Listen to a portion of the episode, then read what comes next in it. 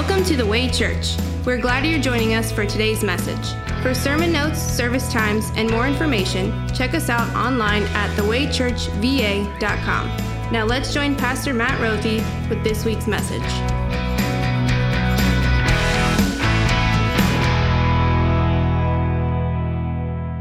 Our sermon lesson is from Matthew chapter 2. When they, that is the Magi, had gone, an angel of the Lord appeared to Joseph in a dream. Get up, he said, take the child and his mother and escape to Egypt. Stay there until I tell you, for Herod is going to search for the child to kill him.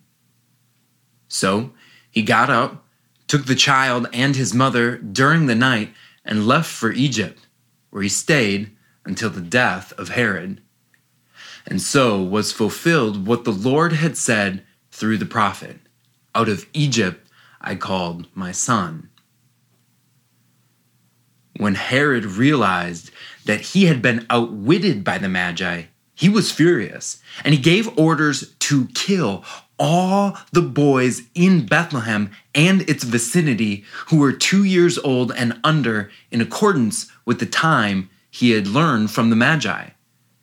Then, what was said through the prophet Jeremiah was fulfilled. A voice is heard in Ramah, weeping and great mourning. Rachel weeping for her children and refusing to be comforted because they are no more. After Herod died, an angel of the Lord appeared in a dream to Joseph in Egypt and said, Get up, take the child and his mother, and go to the land of Israel for those who are trying to take the child's life are dead. So he got up, took the child and his mother, and went to the land of Israel. But when he heard that Archelaus was reigning in Judea in place of his father Herod, he was afraid to go there.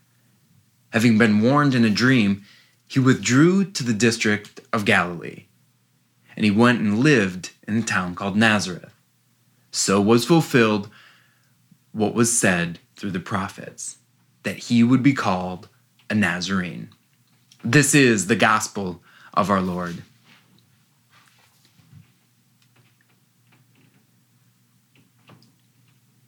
You can learn a lot from someone who doesn't say much.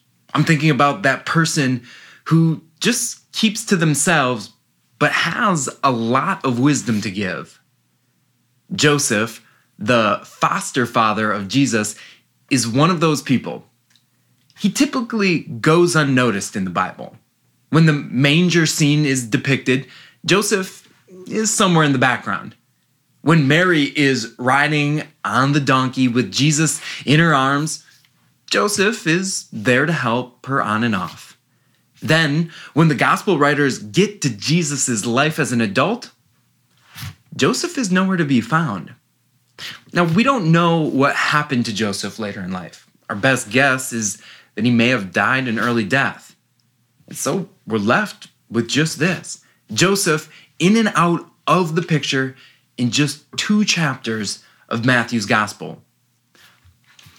But you know what is really interesting?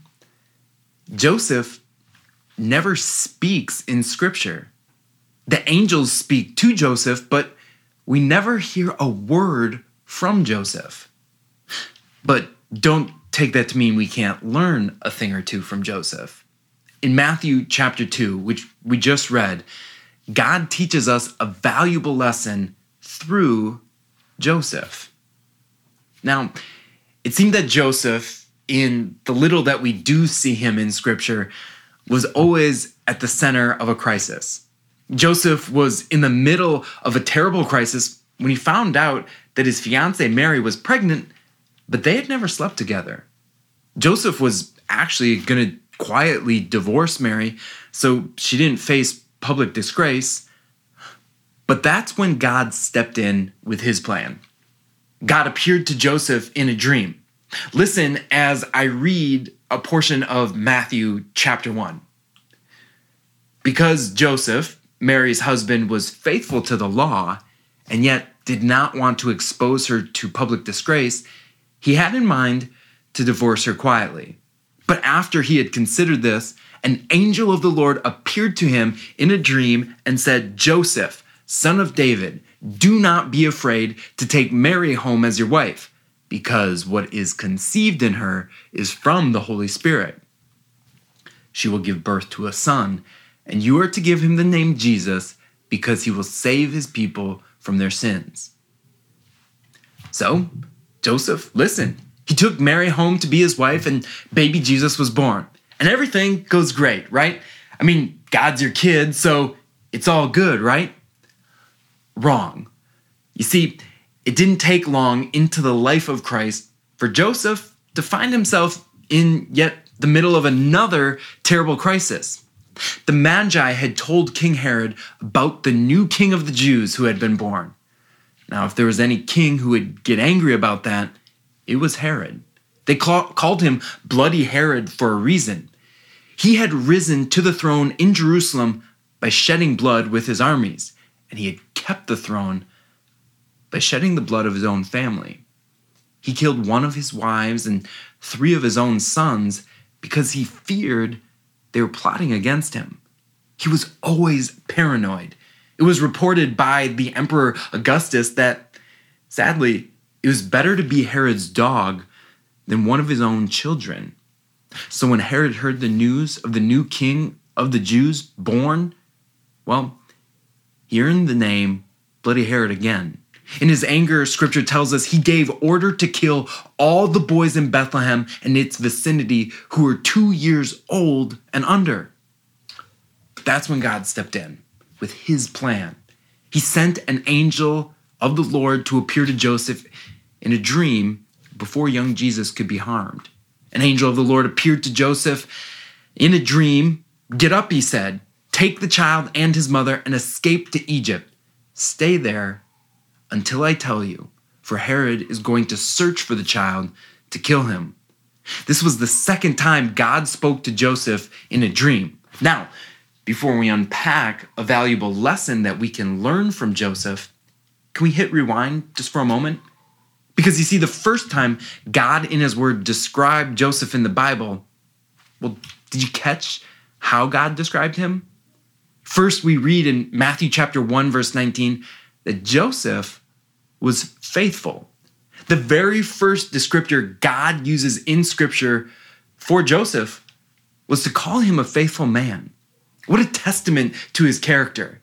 He was a man faithful to God. And then when God speaks to Joseph himself one verse later, did you hear how God calls him? He calls him Joseph, son of David, which is interesting because the name of Joseph's biological father was actually Jacob. But do you see what God wanted Joseph to be doing? Well, he was reminding Joseph first of who he is. He was in the line of the family of the great King David. David, who was fearless when he stood toe to toe with the giant Goliath, protecting the sons of God who stood behind him. Now let's fast forward to the lesson that we learn from Joseph after God speaks to him in the dream the second time. Did you hear what God was calling Joseph to do? God was calling him to follow in the footsteps of his ancestor David, God was telling Joseph, protect my son. So Joseph wakes up. He wakes up from his dream and he does what a faithful man of God does. He responds with faith, in faith, just as he did after the first dream. Here we learn our lesson from Joseph. Faith is following God's command, even when it isn't easy. Faith is being brave for God, even when the circumstances are scary. Joseph was brave. He was brave as he protected Jesus, but it wasn't easy. Think about this flight to Egypt. It wasn't a quick trip like we think of flights today. With his young wife and his adopted son at his side, they walk hundreds of miles across the desert, and Joseph was always watching his back. When they stopped for the night, how good of sleep do you think Joseph got? Remember, these are Herod's men who are after them. How well do you think you would sleep if an enemy nation's special forces was coming after your kid. You can see Jesus holding baby Jesus close, saying, No, no, Mary, Jesus is sleeping in my arms tonight. Joseph kept Jesus close because this wasn't just his adopted son, this was his savior. Jesus was everything to him. That's why he held Joseph close. That's why Joseph held Jesus close and protected him. Apply the lesson from Joseph to our lives. Would you do the same? Would you keep Jesus close and protect him? Well, of course I would, you say. But now let me ask you if you do, do you in your life today? Do you keep Jesus close, hanging on his every word? Or is Jesus more like that friend you just want to see every few weeks? Do you keep Jesus close, speaking to him in prayer every day? Or is Jesus more like that no name 911 operator just call when there's an emergency? Is Jesus always by your side? Or do you ask Jesus to maybe go in the other room when you don't want him to hear what you're about to say or see what you're about to do? Do you follow through on being known in your life as a Christian? Or by what you say and do, my people wonder what Jesus is really teaching you. Do you keep Jesus close? Do you protect him like Joseph? We say we'll keep Jesus close and we'd say we'd protect him, but too often we leave him out to dry to the point where he's in a place in our life cut off, just like those innocent boys from Bethlehem. Joseph now was described by God in God's word as a man faithful to God. If God put you in the Bible, would he describe you as the same? Righteous, faithful. Listen, Joseph was righteous and faithful, a man of the son of David, but don't take that to mean that Joseph was out slinging swords and, and throwing stones like David killing off Herod's men. No, he was a carpenter, an ordinary man, but he had an extraordinary faith that rested in God, that God would protect him. Just as Joseph held Jesus close and protected him, Joseph needed his God to hold him close and protect him. Joseph needed a God given miracle to help him get God's son away from Herod's wrath and keep him alive. And a miracle is exactly what Joseph received. And in the same way, you and I need a miracle. We need a miracle to get away from God's wrath and stay alive because of our sin. And the miracle of God's grace is, well, exactly what we receive. That's what this story of Joseph really shows us. It shows us that God kept Jesus safe. He wouldn't let your Savior die before his plans were fulfilled. God's grace, you see it moving and acting even before Jesus could move and walk. God's grace would keep on acting throughout the rest of Jesus' life as well, all the way to the empty tomb, where God proved that the death of Jesus it counts for you, where God declared to you, you are forgiven, and now he announces the promise that you are righteous. You are a righteous man and woman because you don't have the righteousness of Joseph. What you have is the righteousness of Jesus. Yes, you and I needed a miracle to have Christ's righteousness. So God worked that miracle out in our lives through our baptism when you became what Joseph knew Jesus was a child of God. Still today, you and I need that faith to keep a firm grip on God's gracious promises. And here too, God works his miracle again. Every day that you receive God's word, that you hear of the forgiveness of sins, well, God is protecting you, his child, through his word. He still today seeks you out when you're wandering, when you're weak, and he fills your ears and your heart with the exact portions of scripture that you needed to hear. I mean, haven't you ever heard a sermon or heard a song and thought, wow, I really needed to hear that message from God.